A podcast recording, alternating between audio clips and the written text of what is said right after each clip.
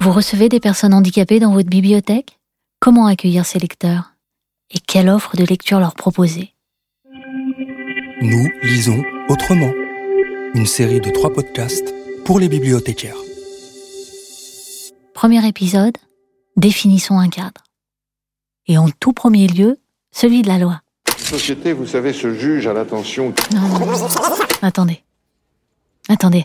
Avant la loi, il y a l'esprit.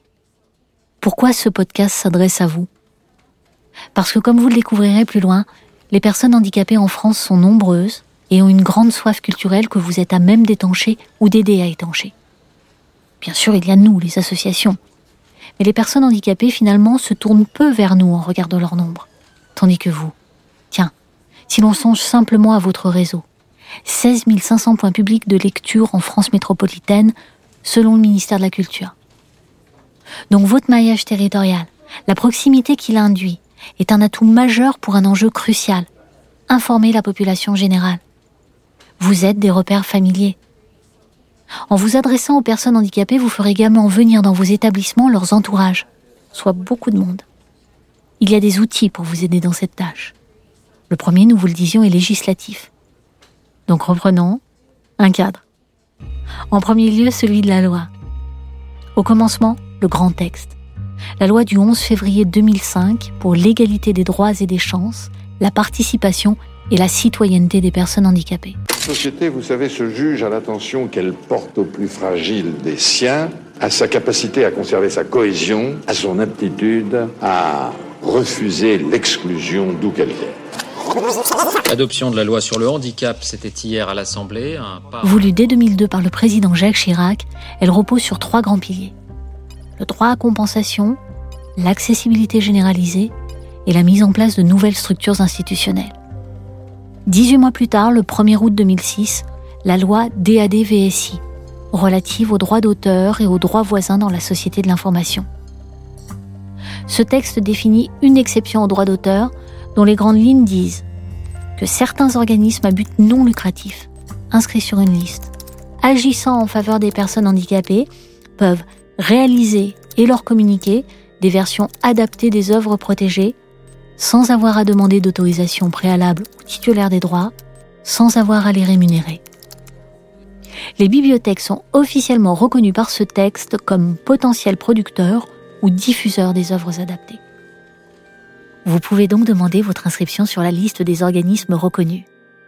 Adressez-vous pour cela au ministère de la Culture.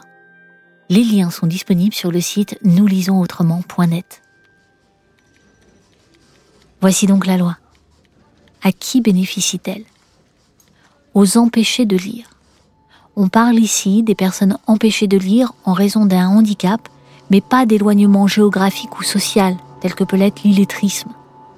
Cela concerne donc la déficience visuelle, les handicaps moteurs, la déficience auditive, le handicap mental, le handicap psychique et depuis 2016, les troubles 10, les troubles spécifiques du langage et des apprentissages. En France, 17,2 millions de personnes sont aujourd'hui en situation de handicap ou se ressentent comme telles, ce qui représente environ 28% de la population. Et selon la Fédération des aveugles de France, dans notre pays, près de 1,7 million de personnes sont atteintes d'un trouble de la vision. Un aveugle naît toutes les 15 heures. Selon la Fédération française des 10, 6 à 8% des Français seraient concernés par des troubles cognitifs. De son côté, l'Organisation mondiale de la santé prévoit un doublement du nombre de déficients visuels dans le monde d'ici 2050. La cécité et la malvoyance vont devenir, avec la maladie d'Alzheimer, les fléaux du grand âge. Il y a donc du monde. Mais il faut savoir qu'en France, seuls 10% des sites Internet sont accessibles aux personnes aveugles et malvoyantes. 75 000 livres sont édités chaque année